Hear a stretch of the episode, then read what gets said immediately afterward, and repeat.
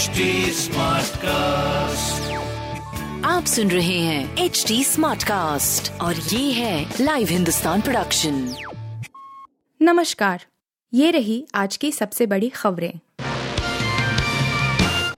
भीषण गर्मी से राहत के आसार नहीं लू को लेकर दो दिन बाद मिल सकती है अच्छी खबर।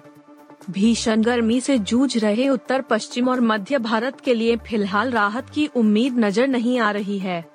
भारत मौसम विज्ञान विभाग ने मंगलवार को एक ताज़ा हीट वेव की चेतावनी जारी की। इसने कहा कि गर्म हवाएँ गुरुवार यानी आज से उत्तर, पश्चिम और मध्य भारत के बड़े हिस्से को प्रभावित करेंगी। विभाग ने कहा कि उत्तर, पश्चिम भारत के कुछ हिस्सों में अगले 48 घंटों में अधिकतम तापमान में 2-3 डिग्री सेल्सियस की वृद्धि और उसके बाद 2-3 डिग्री सेल्सियस की गिरावट की संभावना है। इसी समयावधि में मध्य भारत में शुरू में अधिकतम तापमान में कोई महत्वपूर्ण बदलाव नहीं देखा जाएगा, लेकिन उसके बाद लगभग दो डिग्री सेल्सियस की वृद्धि देखी जा सकती है यानी लू को लेकर 20 मई के बाद राहत मिलने के आसार हैं।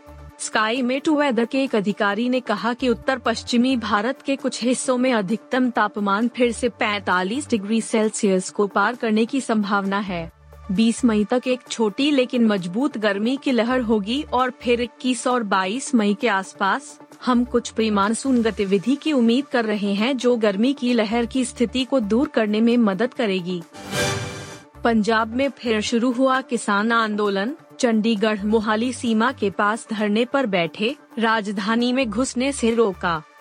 पंजाब के तेईस किसान संघों से जुड़े सैकड़ों किसान मंगलवार सुबह से ही चंडीगढ़ की ओर आने लगे, लेकिन बाद में इन यूनियनों के नेताओं को एक सरकारी प्रतिनिधि मंडल के साथ बैठक के लिए बुलाया गया, जिसके बाद किसान संघ के नेताओं ने पंजाब के मुख्यमंत्री भगवंत मान के अलावा किसी और से मिलने से इनकार कर दिया, जिससे दोनों पक्षों के बीच गतिरोध पैदा हो गया है। पंजाब के किसान गेहूँ खरीद पर बोनस और 10 जून से धान की बुवाई शुरू करने सहित विभिन्न मांगों को लेकर राज्य की राजधानी जाने से रोके जाने के बाद मंगलवार को चंडीगढ़ मोहाली सीमा के निकट धरने पर बैठ गए हैं। यूनियन के नेताओं ने दावा किया कि पूरे पंजाब में पुलिस ने बैरिकेड्स लगा रखे थे और किसानों को चंडीगढ़ में पक्के धरने के लिए मार्च स्थल पर पहुँचने से रोक दिया गया। नतीजतन कुछ किसान मोहाली के अम्ब साहिब गुरुद्वारे तक पहुँचने में कामयाब रहे जहाँ से उन्हें चंडीगढ़ जाना था। मुख्यमंत्री भगवंत मान ने विरोध को अनुचित और अवांछनीय करार देते हुए किसान यूनियनों से नारेबाजी बंद करने और पंजाब के घटते जल स्तर को रोकने के लिए राज्य सरकार का साथ देने के लिए कहा। एमएनएस ने की औरंगज़ेब के मकबरे को ढहाने की मांग। ठाकरे की पुलिस ने बढ़ाई सुरक्षा। औरंगाबाद में औरंगज़ेब के मकबरे के बाहर किसी भी अप्रिय घटना को रोकने के लिए पुलिस को तैनात कर दिया गया है। ऐसा इसलिए किया गया है, क्योंकि महाराष्ट्र नवनिर्माण सेना ने इसे ध्वस्त करने के लिए कहा है। स्थानीय प्रशासन द्वारा पर्यटकों, आगंतुकों के लिए प्रवेश भी रद्द कर दिया गया है।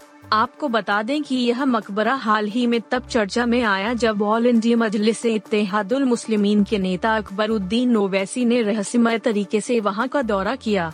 एमएनएस के प्रवक्ता गजानन काले ने मंगलवार को पूछा, शिवसेना सुप्रीमो बाल ठाकरे ने सामना से कहा था कि मकबरा गिरा दिया जाना चाहिए। फिर यह भी भी क्यों है? काले ने आरोप लगाया, सुरक्षा प्रदान करने के लिए महाराष्ट्र सरकार का कार्य हमारे घावों पर नमक छिड़कने जैसा है। औरंगज़ेब ने संभाजी राजे, शिवाजी के पुत्र, को बेरहमी से प्रताड़ित किया। उन्होंने ही हमारे स्वराज को रौंदने की कोशिश की थी और फिर भी महाराष्ट्र सरकार ने सुरक्षा प्रदान की है।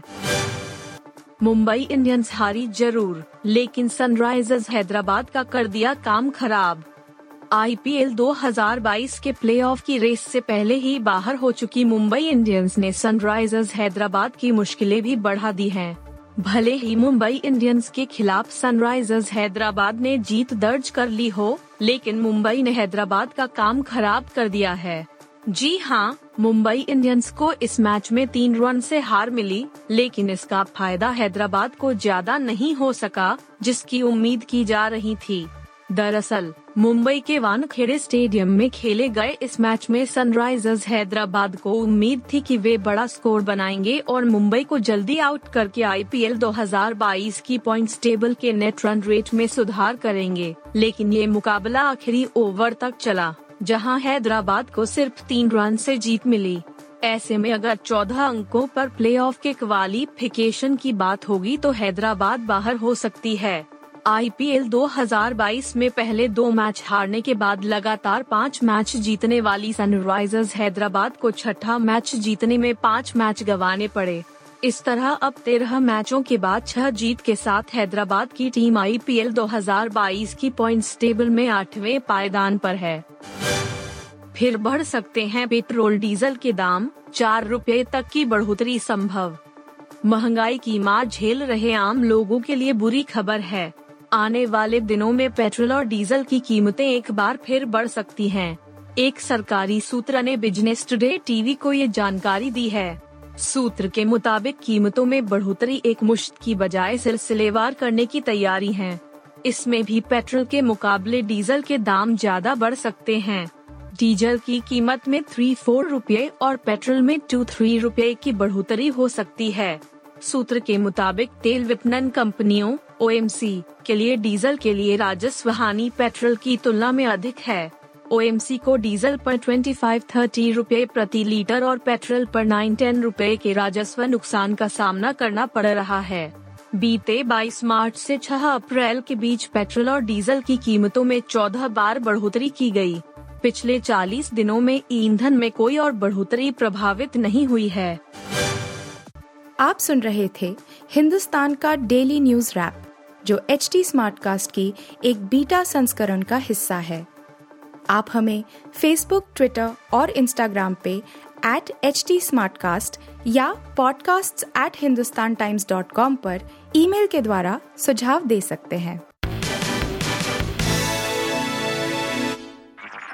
आप सुन रहे हैं एच टी स्मार्ट कास्ट और ये था live Hindustan production smart cast